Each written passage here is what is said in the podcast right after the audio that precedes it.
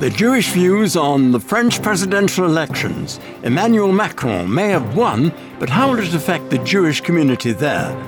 Finding one's inner self, author and Rabbi David Aaron talks about his new book. And Kisharon's Moonlight Walk, we learn about the event in aid of Autism Awareness Month.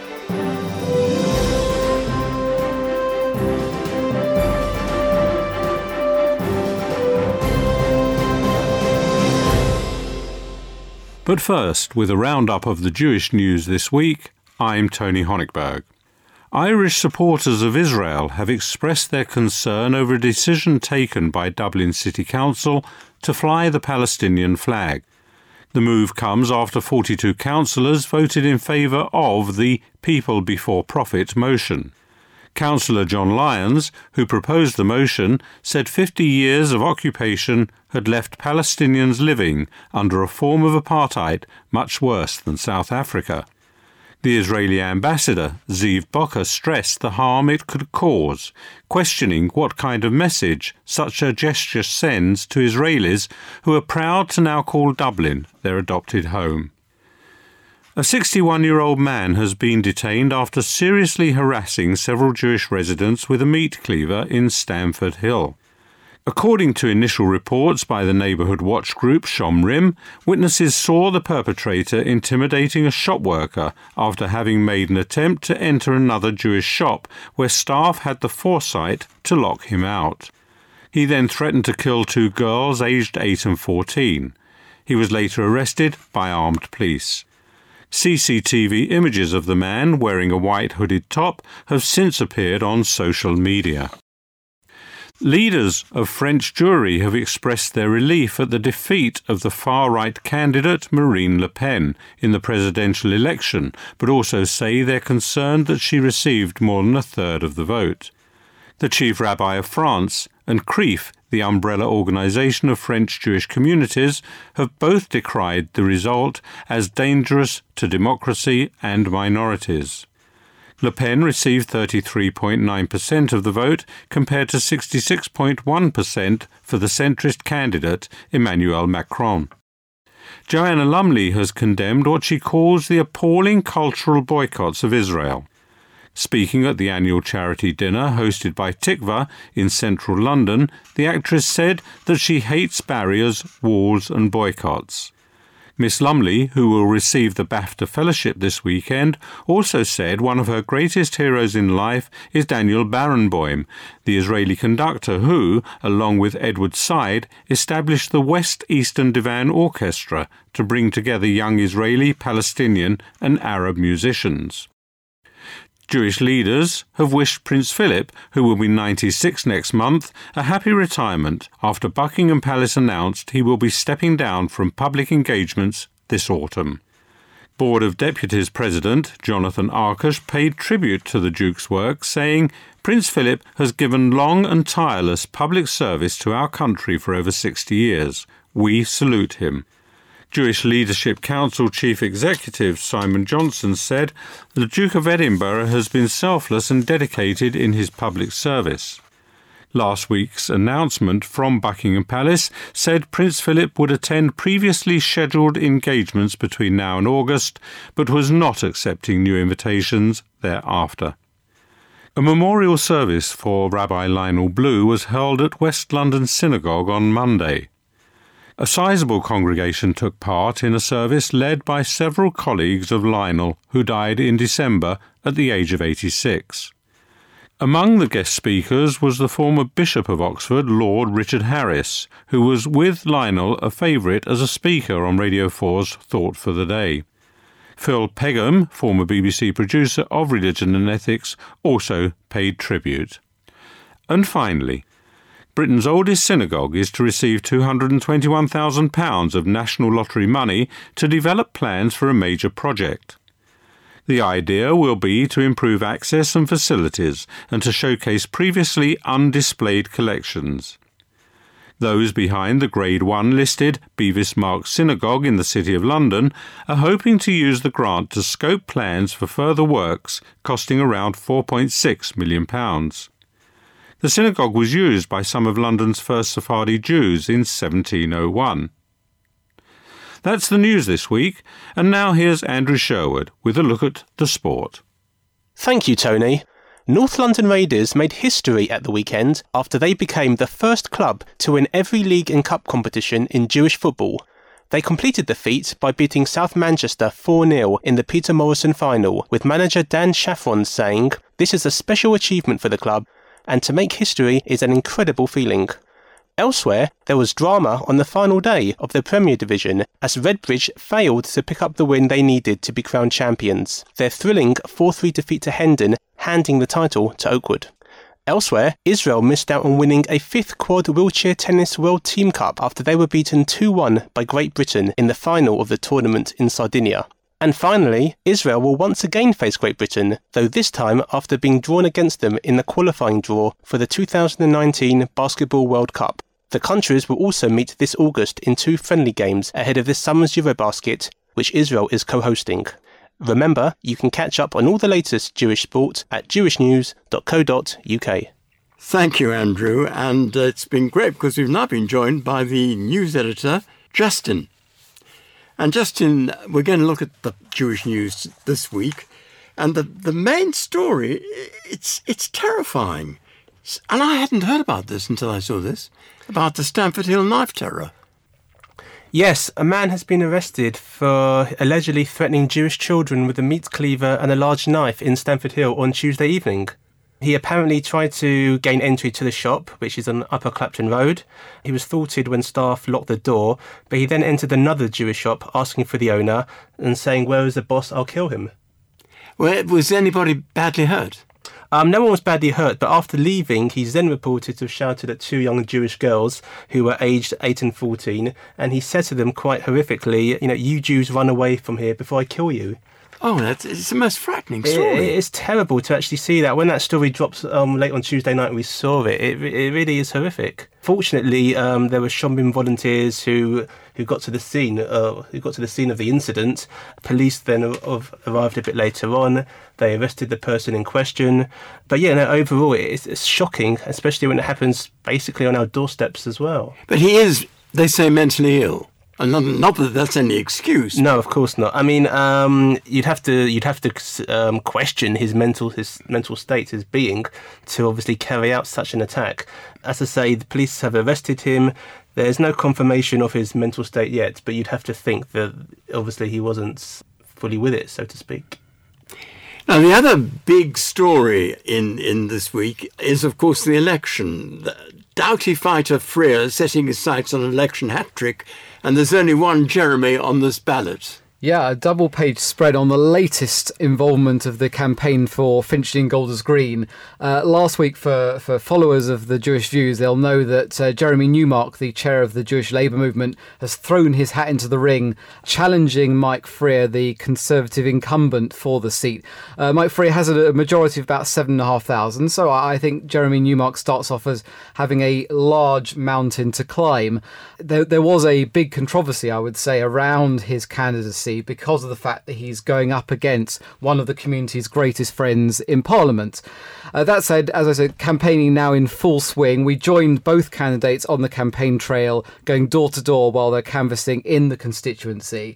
I would say that, that Jeremy Newmark is focusing more perhaps on local issues at the moment, uh, talking about schools and the impact potentially uh, of funding arrangements under the current Conservative government. Also talking about Brexit and uh, trying to fight the idea of a hard Brexit whereas Mike Freer perhaps is is campaigning more on Jewish issues at the moment, more on uh, his record in office and the fact that he was among those that campaigned very hard for, very successfully as well, for more security funding from the government for Jewish schools and shuls and so on and it's it's a fascinating contest. You know, for, for, a Jewish newspaper, this is something that's likely to be a dominant uh, story for the rest of the five, uh, the rest of the four week campaign. I should also say that we uh, also feature here Jonathan Davis, the Liberal Democrat candidate in the constituency, and there are various other candidates, of course, from UKIP and other places as well. And the Liberal candidate, I, I gather, is Jewish. Uh, he is Jewish, absolutely. But Mike Freer isn't. He isn't. No, there's there's uh, among among those we featured here, we've got two Jews and, and, and one not. Uh, I, I don't think being Jewish is necessarily going to be the winning factor here. I, I think you know many people will notice the fact that, that Jeremy Newmark is Jewish. He's he's an Orthodox Jew, in fact, and uh, in particular, it's, it's a fun fact to note that should Jeremy be elected, he would be the first Orthodox MP ever to enter Parliament. Has there never been an Orthodox MP before? I don't believe there has. Oh, that's fascinating. So you've got a lot about elections here also because you're talking about the hearts of voters in Hertsmere. That's right, we do. We we feature uh, three uh, candidates from the main parties: the Conservative, the uh, Labour, and the Liberal Democrat candidates in that constituency. Obviously, one of the, well, in fact, the fastest growing Jewish constituency in the UK. And we've uh, received answers on key Jewish issues as well as general issues from all three candidates. So, well worth a look. Uh, also, worth noting that all parliamentary candidates. Uh, from all parties have been asked by the Israel Britain Alliance, which of course is a project of the Zionist Federation, to back a pre election pledge uh, declaring their commitment to fighting boycotts and, and other important things, including asking people to back the uh, new definition of anti Semitism that was recently adopted by the government. And you, you've also got something about Joanna Lumley when it comes to boycotts. Yeah, a seamless transition there. Absolutely. I had an opportunity to speak to Joanna Lumley, of course, national treasure, absolutely fabulous actress, someone who attended as the guest speaker the Tikva UK dinner last week in London.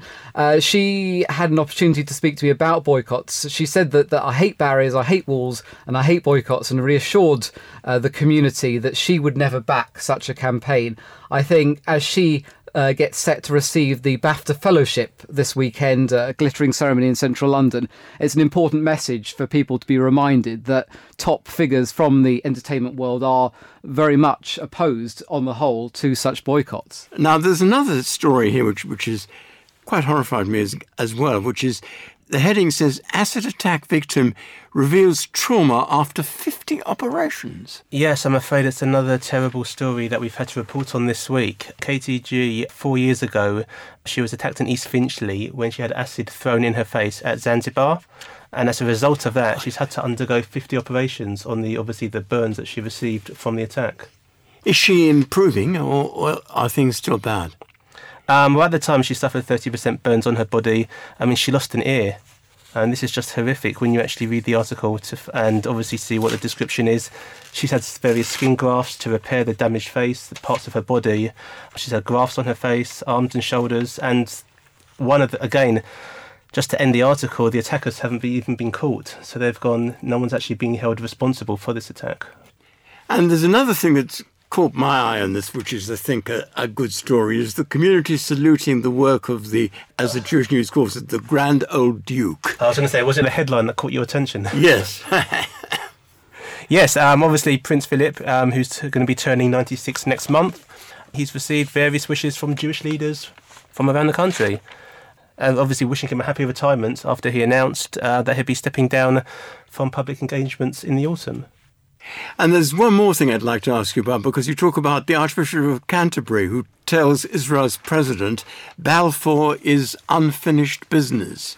Yeah, it's interesting. This, uh, as as you say, the Archbishop of Canterbury now coming towards, I think, the final stretch of a twelve or thirteen day visit to Israel and the territories. And he had an opportunity this week to meet uh, President Abbas in Ramallah, but also Netanyahu and uh, President Rivlin uh, in Jerusalem. And after his meeting with Rivlin, he spoke about the Balfour Declaration. Uh, he, he spoke in, in very glowing terms about what Israel has achieved, the extraordinary things, as he put it, that Israel has achieved. But he also said that, you know, as we look ahead to the centenary of Balfour later this year, that uh, you know, it's unfinished business. I, and, and obviously, he's referring there to the fact that the, the goals of Balfour and the coexistence that Balfour over, uh, you know, foresaw and hoped for, that isn't yet quite achieved, and there are still obviously things that uh, things within the Israeli society and, and, and, and, geopolitically that we can achieve and we hope to achieve uh, towards peace. And that's where we'll have to leave it for this week. But thank you both very much indeed. Don't forget you can pick up your copy of the Jewish News every Thursday across London or read the e version at jewishnews.co.uk. Now, leaders of French Jewry have expressed their relief at the defeat of the far right candidate Marine Le Pen in the presidential election. Emmanuel Macron won by a comfortable 66.1% majority. But how will the new president affect the Jewish community there? I've been speaking to journalist Natasha Lehrer, who's based in Paris, to find out. And I started by asking her Is there a great feeling of Jewish relief at the result? I'm not going to specify any religion when it comes to relief. I think everybody's relieved. The well, that's that not I quite know, true, is it? Because she did manage to get a few million votes, didn't she? She did. And it was a very, very stressful period, particularly between the first and the second round when in the first week, she ran what seemed like a quite a good campaign. And it, actually, there was a period, I think, when people began to really think, gosh, she could do it. And the feeling of relief when she didn't is indescribable. I cannot tell you how amazing it was. And certainly, I'm sure most Jews will share this relief. Certainly, the Jewish representatives of the Jewish community all came out and said that they obviously hoped that people would vote against her, would vote for Macron. It was a horrible, horrible feeling. But the relief is not confined to Jews. I think that's my point. I take that point, but the most interesting thing about it is that apparently, and I don't know where I read this, but apparently there were some French Jews who were going to vote for her. I think you can always find the odd example of people. You could find people in the UK who Uh, uh, are BNP candidates for local elections, for example, Jews. You can always find scattered examples of these, what seem like anomalies, but I don't think they're representative of anything in particular. I think that she she will have appealed to some Jews whose feelings about Muslims are the same as her feelings, who would love France to be cleansed of its Arabs, who would love that focus politically. But I don't think that they are very significant. Taking it further now, because she didn't win, thank goodness, is it going to be easy with Macron? Is it going to be a better France from a Jewish point of view, if one can look at it from that point of view? It's a very good question. I think that things are changing beyond French borders in a sense that I get the impression that ISIS or Daesh, as, as the group is called in France, is becoming much weaker and therefore their attempts to bring the kind of terrorism that we've seen in France to Europe. They're losing ground, and I think that that's already changing. That's nothing to do with, obviously, that's nothing to do with Macron. Uh, I, I have no idea what he thinks about Jews, but I think he probably has no feelings at all. You know, Jews are just people, as far as he's concerned, if that makes any sense. If he's given a chance to govern, he will be a fantastic leader for everyone. I don't think that he manifests any of that kind of residual sort of cultural anti Semitism that I think some people still think lurks in the French establishment. I don't think he's part of that. There are many French Jews who have moved over to live in England. In fact, there's one who lives across the road from me in London who all say that they, and this is going back a number of years, who all say that there is a strong anti Jewish feeling in France. And the ones that live across the road from me have actually said to me, We hope Macron wins, but we don't think he'll make that much difference. Well, those are two different points. I'm looking at it from the narrow Jewish point of view, but they're saying that Macron won't make that much difference from a Jewish point of view to the way the general French public feel. Well, let me put it like this. There have been a number of French people living in this country who have said they've moved to this country because of the strong feeling of anti Semitism in France generally. And what I'm saying is, are there now people who will come back from Britain and live in France again because they think that that anti Semitism will go, or will it just continue? I don't know where you live, and I don't know the people who live across the road from you. I think there are some people in France who clearly have suffered from anti Semitism, people who live in the banlieue, where relationships between Muslims and Jews have definitely degraded, become much worse in the last several years, no question. Wealthy Jews who move to London might, I suspect, be inclined to say that they have moved to London because of anti Semitism rather than admit that they've actually moved because they pay less tax, for example.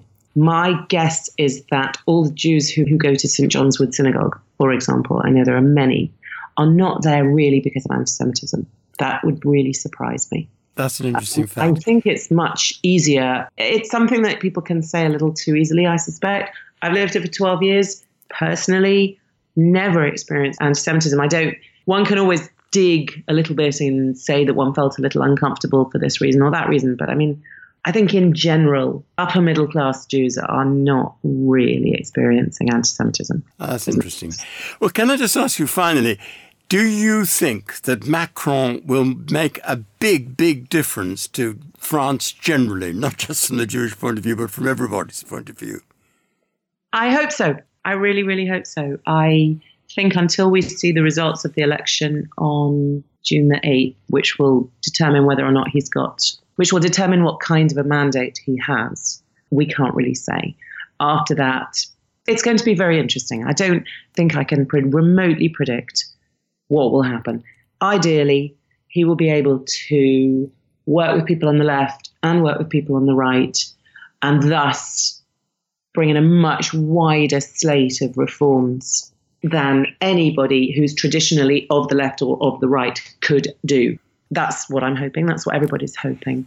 Wonderful time for France if he manages to do it. Thank you very much indeed, Natasha. My pleasure. Journalist Natasha Lehrer talking to me there about France's new president and what it means to the Jewish community there. You're listening to the Jewish Views in association with the Jewish News, and still to come on this edition is our Jewish Schmooze, and today Tony and I will be joined by lawyer Denise Lester and our very own Kate Fulton. We were discussing the story we heard earlier today about flying the Palestinian flag in Dublin. Plus, Diana Toman will be speaking to Joe Greenaway of Kisharon about their recent Moonlight Charity Walk. But first, have you ever tried to find your inner self? And if not, are you interested to know how you can? Well, author and rabbi David Aaron specializes in Kabbalah and Jewish mysticism and explains all in his latest book, The God Powered Life. He's been speaking to Kate Fulton. Kate started by asking him why he's called the God expert. Oh, that's a great question. Uh, you know, I didn't plan to become a God expert, um, but I, I guess what they mean when they call me a God expert is that I have immersed myself in the study and the research and the, let's call it the experiential experimentation of discovering the meaning of God and the feeling and the engagement of God in one's life. And you are, just for, for our listeners, you're you're a rabbi, what we would call a proper rabbi. I don't know if I'm a proper rabbi, but I, yes, I am a rabbi.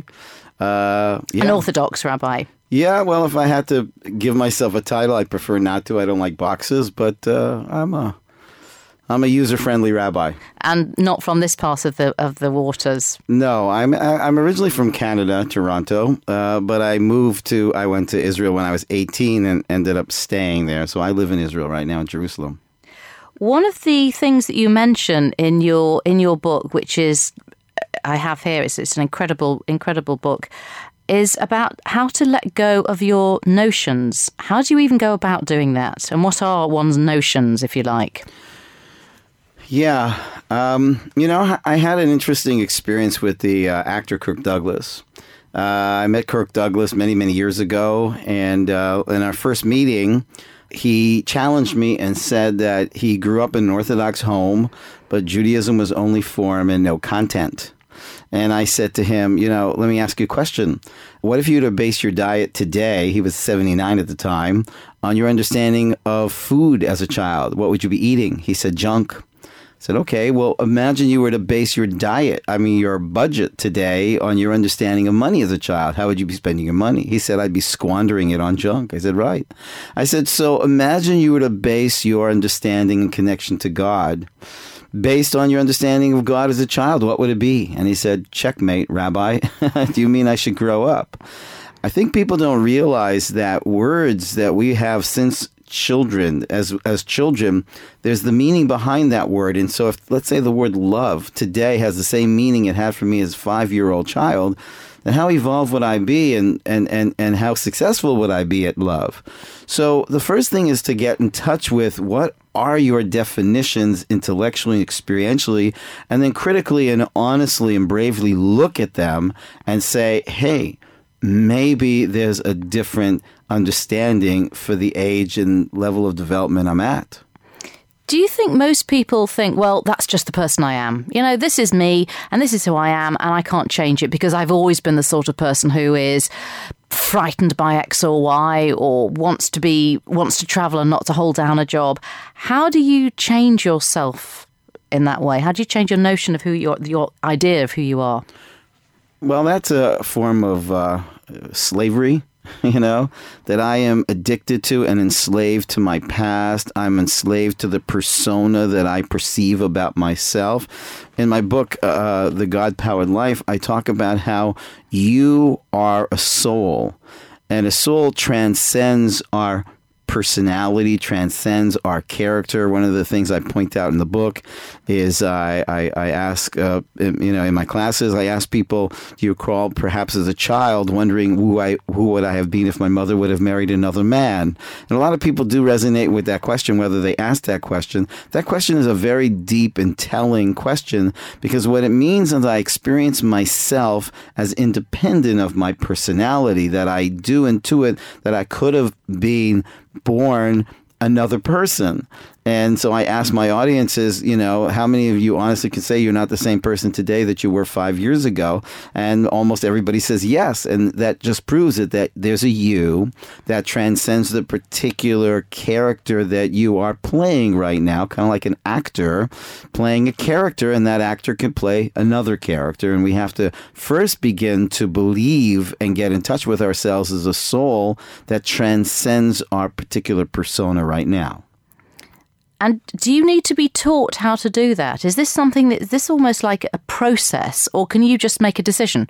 You know what? I'm sick of being mean. I'm actually going to give tzedakah. Maybe that's that's a, a one-off right. thing.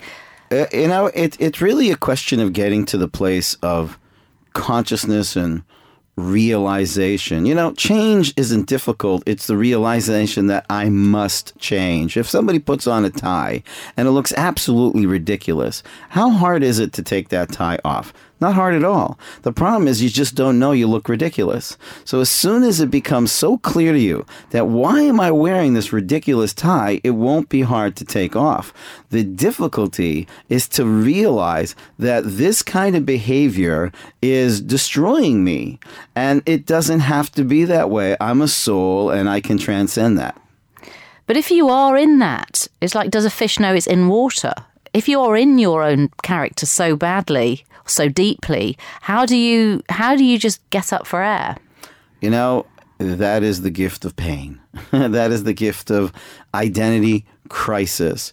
When we look at our pain and say, is there something I'm holding on to that is dragging me down, that is like an anchor taking me to the bottom of my sea?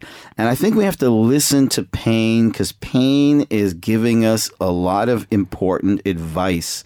And very often I have to have the courage to say, maybe I need to let go of something. And so it, it starts with feeling and acknowledging and listening carefully to what is the pain in my life trying to say to me. And going back to the book that you mentioned, the the God powered life, what are we what are we trying to achieve there? What what are, what are you telling us? I know we have to buy it and read for ourselves. yeah, yeah. You know, the God powered life. Uh, everything I write is really about my own journey. I didn't write it because I wanted to write a book. I wrote it because I wanted to heal my own soul. And I think a lot of people can relate to me because because this is my own journey, and the questions that I'm responding to are the questions I myself have s- struggled with. You know, Carl Jung, the Swiss psychologist, said that only the wounded doctor heals, and I believe only the wounded rabbi heals. And I'm a wounded rabbi. I wasn't wounded as a rabbi. I was wounded as a child. So by by getting in touch with God, you know, is personal transformative. But the problem is people have the wrong God. and they're living with a childhood image of God that is disempowering and depressing. And so that's why I, I you know, I, I tell my audiences very often that, you know, I'm an atheist because the God you don't believe in, I don't believe in either.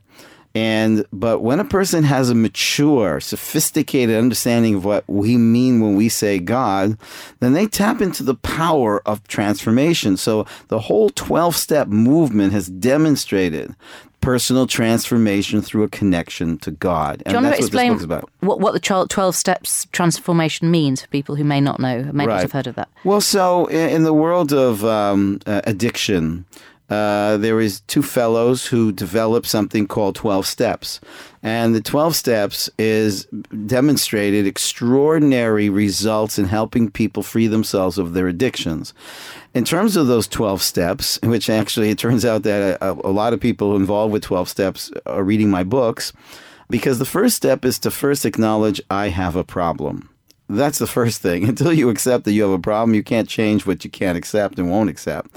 The second step is, and I can't change it on my own. I can't fix it by myself. The third step is there is a higher power that wants to and can help me change. And who that higher power is, 12 Steps won't tell you. That's up to you to decide. Uh, but I've met a lot of people in the 12 Steps program that says, you know, because 12 Steps doesn't really talk about who the higher power is, so a lot of people get stuck on that third step. And that my book is very much, or my books, I've written eight, is very much about the third step. There is a higher power that can and will help you if you learn how to connect with the higher power. And you also put out web. You have a website. Yes, Rabbi, and you have rabbidavidaaron.com. And there, is there material that uh, listeners can can access? Oh yeah, there is tons of material there. Free MP3s. I actually produce animations, spiritual animations that have uh, pow- empowering messages. I have a radio show uh, called Soul Talk on a uh, that comes out of Israel News Talk Radio from Israel. I do podcasts. Uh, yeah, I'm, just trying to help uh, heal the world and heal myself in the process too. Author and Rabbi David Aaron speaking to arts editor Kate Fulton there. And if you'd like more information on the God powered life, then you can go to our website, jewishviews.co.uk. In just a moment will be this week's schmooze. Remember, we live stream the schmooze on our Facebook page every Thursday evening from 7 pm British Summer Time.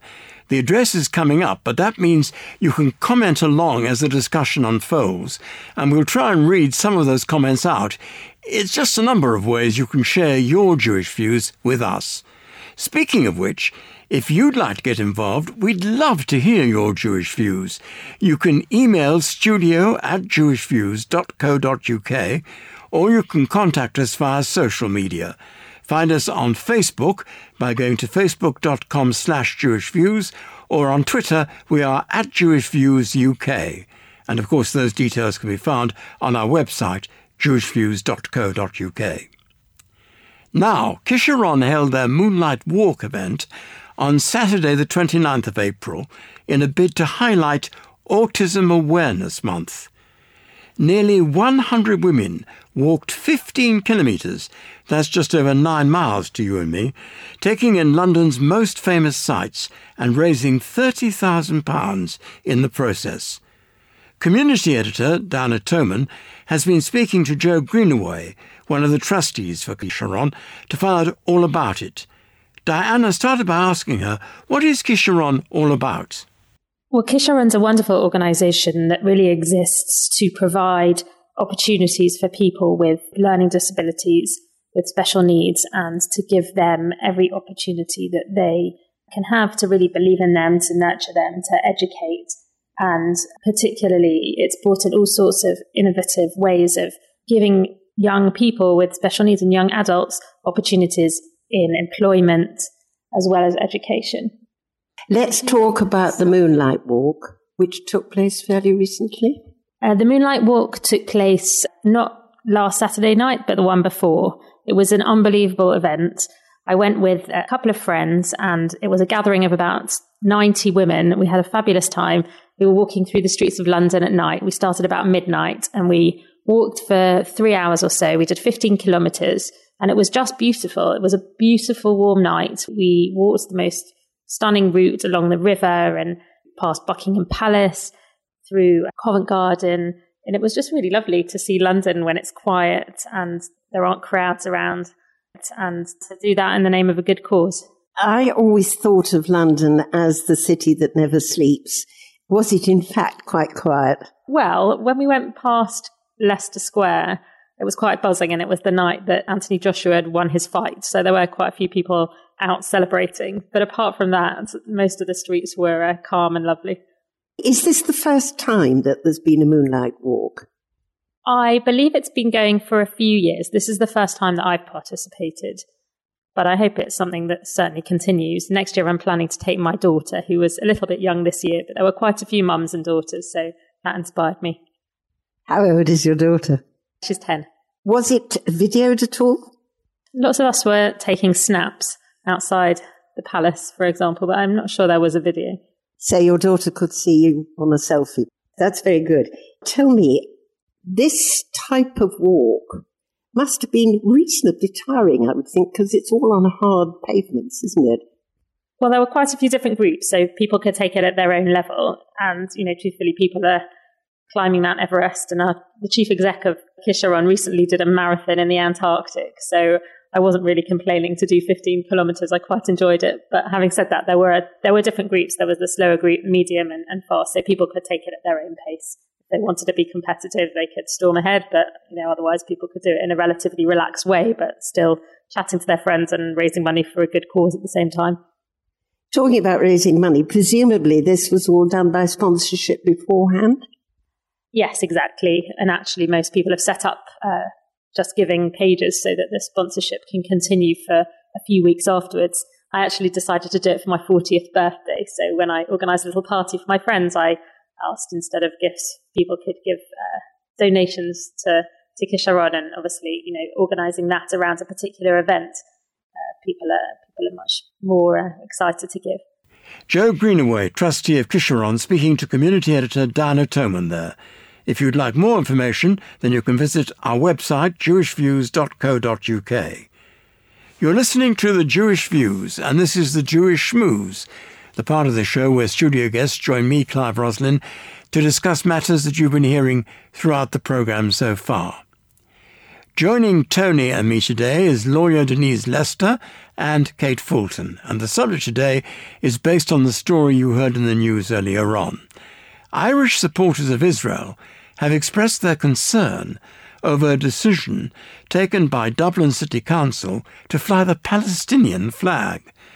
The motion was posed by one councillor, John Lyons, who said 50 years of occupation had left Palestinians living under a form of apartheid much worse than South Africa. Denise, let's start with you. How would you feel if you were a Jew or even an Israeli living in Dublin, knowing that a Palestinian flag was to be flown? Well, I wouldn't be happy as a Jew or hypothetically an Israeli, um, and indeed, I'm not so sure I would be happy as a an Irish citizen, whereby there is a disproportionate um, importance given to Palestine over all other nations. Um, I don't know um, what other flags are being flown in the city council or town hall, but I'm not happy um, with the comments that you've uh, introduced this segment um, given by John Lyons, and I think that it's irrespective of being um, a, a, Jew, there are other Christians and others of other faiths and none who support Israel, and um, this sounds like Israel bashing to me and Israel is a, a very vibrant, um, multicultural country. Um, it's not as the Palestinian propagandists would like to project. I, I think it's fair to say that there are some arguments against the way Israel has behaved towards Palestine, but that's not the point, really, is mm. it? It's the point about apartheid. I mean, it, doesn't. There isn't apartheid against the Palestinians. Yes. Kate. I, that's that's the point, isn't it? I mean, there are so many. It, first of all, I looked at those pictures just by the way. I had a look to see what it appeared, and it's so threatening. These great big flags, really, it feels a very aggressive gesture. It doesn't feel like a sort of a benign gesture of solidarity, which I suppose was was the was their well, their supposed intention. It feels like an aggressive act, and I also think it displays such a huge ignorance writ large and flown high, the, the ignorance and the unwillingness to really engage in a debate. it must be, you know, saying about the, the, there are about 1,500 Israelis there at the moment, mostly working, I think, in IT in, um, in around Dublin. Mm. That must be really horrible for them and really threatening and uncomfortable. And I think it's um, a very ill conceived gesture. But is it ever done uh, that, that countries fly other countries' flags. I mean, well, it's usually solidarity, isn't it? Like something happens in, in Paris after the after the massacres there, so we fly a, a flag. It's a gesture of normally good-natured solidarity. Like in Israel, I think people there was um, a flag. The, they put the Knesset put up a flag in lights this is this is um, the Irish government, though, um, having solidarity with Palestine in inverted commas, and I, I went to Dublin uh, about two years ago, and the Palestinian flag was everywhere. It wasn't being flown on the town hall, but every union shop window that you walked past had a Palestinian flag in it. Someone had actually put a Palestinian flag on one of the monuments in hmm. the main street in Dublin. I wanted to climb up there and take it off. My wife told me not to, not for the reason of taking it off, but I had the wrong shoes on and she was worried that I'd fall off and break my leg. Um, I said, in which case, when tomorrow when we walk past, I will have my trainers on and climb. When, when we came out the following morning, the flag had been had gone but you do see support for Palestinians. I don't know what the Jewish community in Dublin feel, mm. and I don't know what the uh, Irish community outside of Dublin feel. Because I've never spoken to anybody, um, so I don't really understand. There's one particular person I'm thinking of as I um, address um, these comments, and I think that you probably should as get him on the programme as a follow up with who is a Yanky Fachler, who's uh, living out in Dublin and doing very good work out there. And I think that he would probably have quite a lot to say about this. I also think um, our current chief rabbi has, um, being the chief rabbi, previously the, the Irish chief rabbi, and of wider import, um, the fact that uh, you know Ireland has uh, historically been a country, a Christian country, and there is there's the issue of Palestine as a country and uh, as an identity or an entity, and then there is the spin that's been given in relation to its existence um, by the councillor, which he's entitled to his point of view, but. But he's probably never been to Israel. Mm. I don't necessarily agree with this. I mean, okay, so let's strip this down, and I'm on air, and I've come in cold on this. Palestine is not a place which respects human rights. People are executed if they do not toe the party line. It is not a place which mm. necessarily respects arts and music.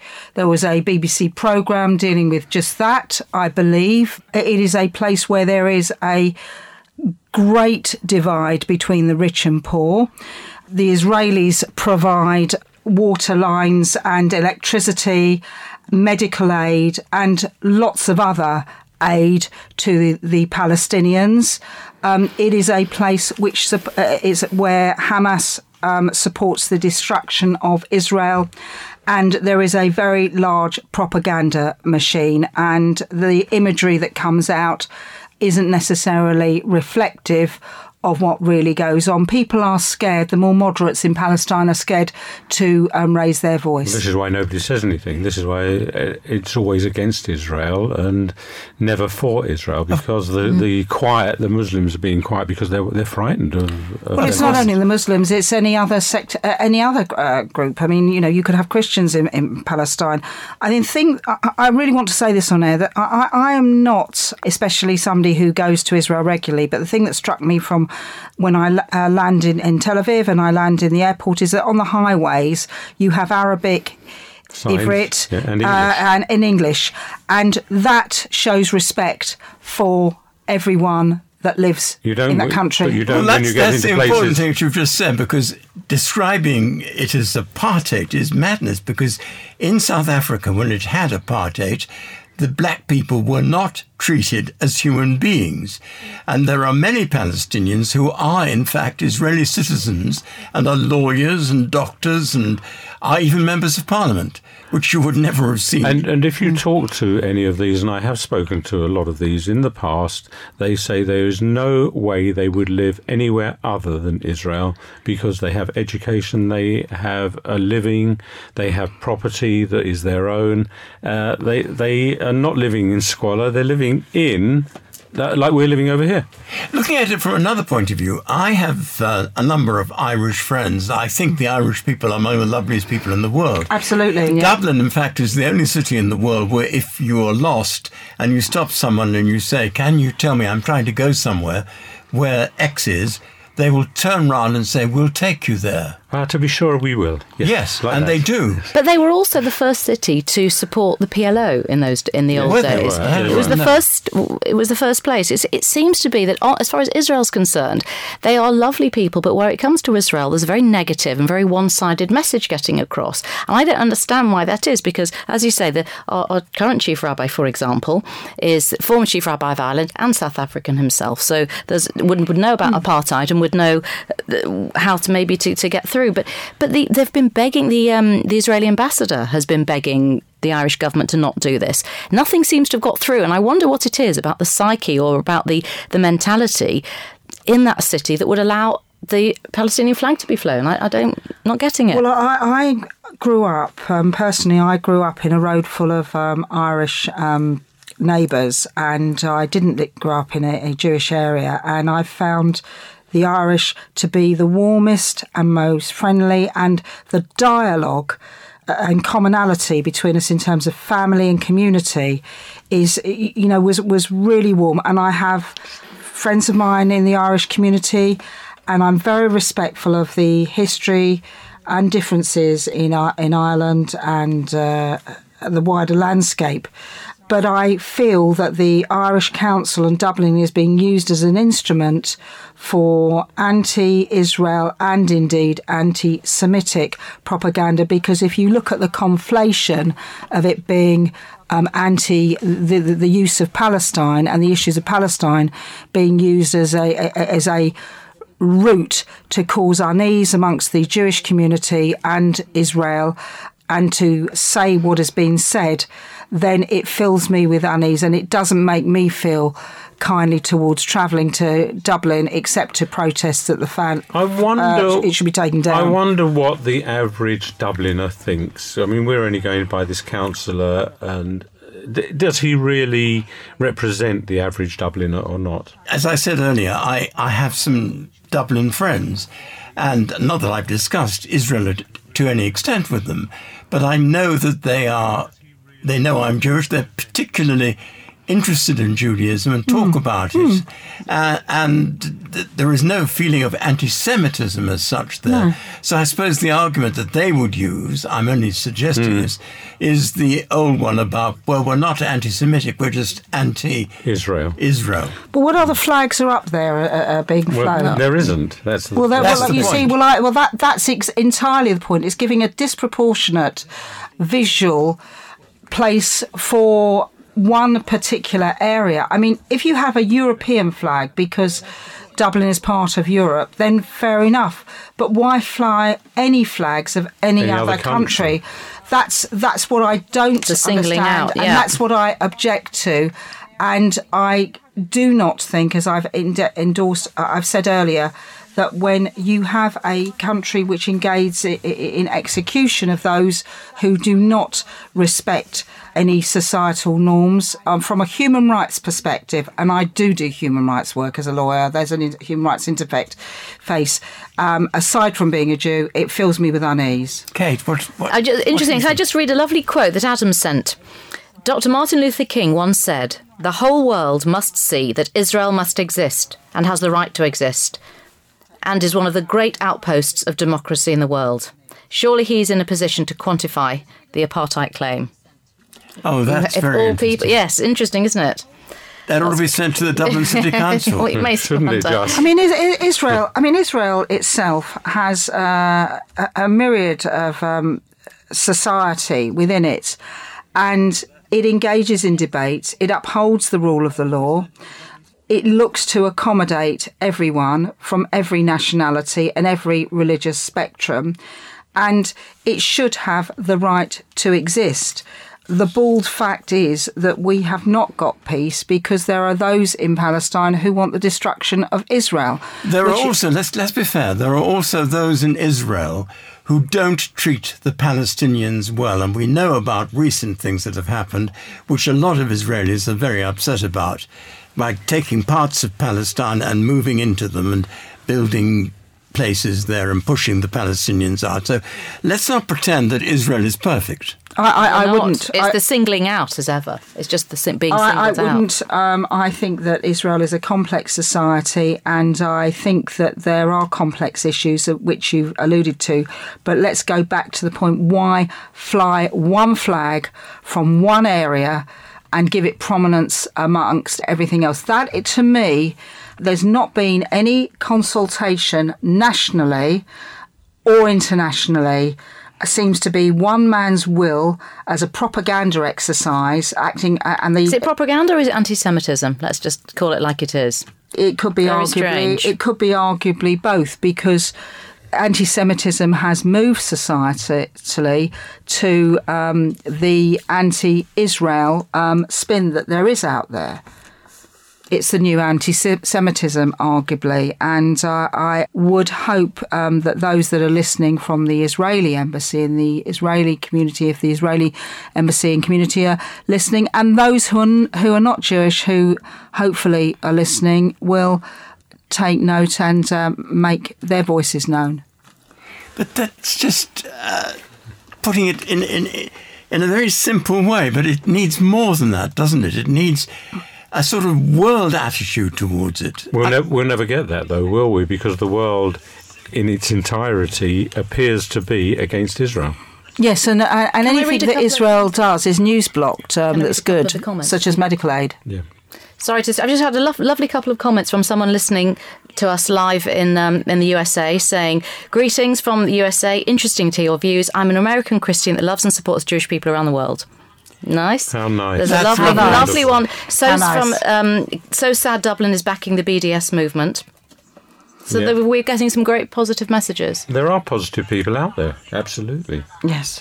And, uh, is there, there's nobody listening in Dublin, though. I take We it. haven't Uh, had one. haven't from had one Dublin. from Dublin yet. I'm trying to follow them as they come in. You know, I, I mean, I've dealt with, um, I have dealt with in some small way um, cases which have invol- involved Irish law and Irish interplay, and the um, Irish legal system is a great one. So, you know, for the for the Irish society to be supporting a society that doesn't necessarily engage in uh, in hum- in respecting the right to life on occasion, and uh, it fills me with unease as a lawyer. Does this stem from the old IRA, do you think, who were against Britain? And, and is this the same sort of people and now are against Israel? Well, they're still not for Britain, are they? So, you know, you still got that divide. Well, ma- I don't think so. Somehow, I- No, I don't think. I so. wouldn't have thought that was the case at all. It's very odd to try and understand why. That's uh, this is the thing I can't understand is why.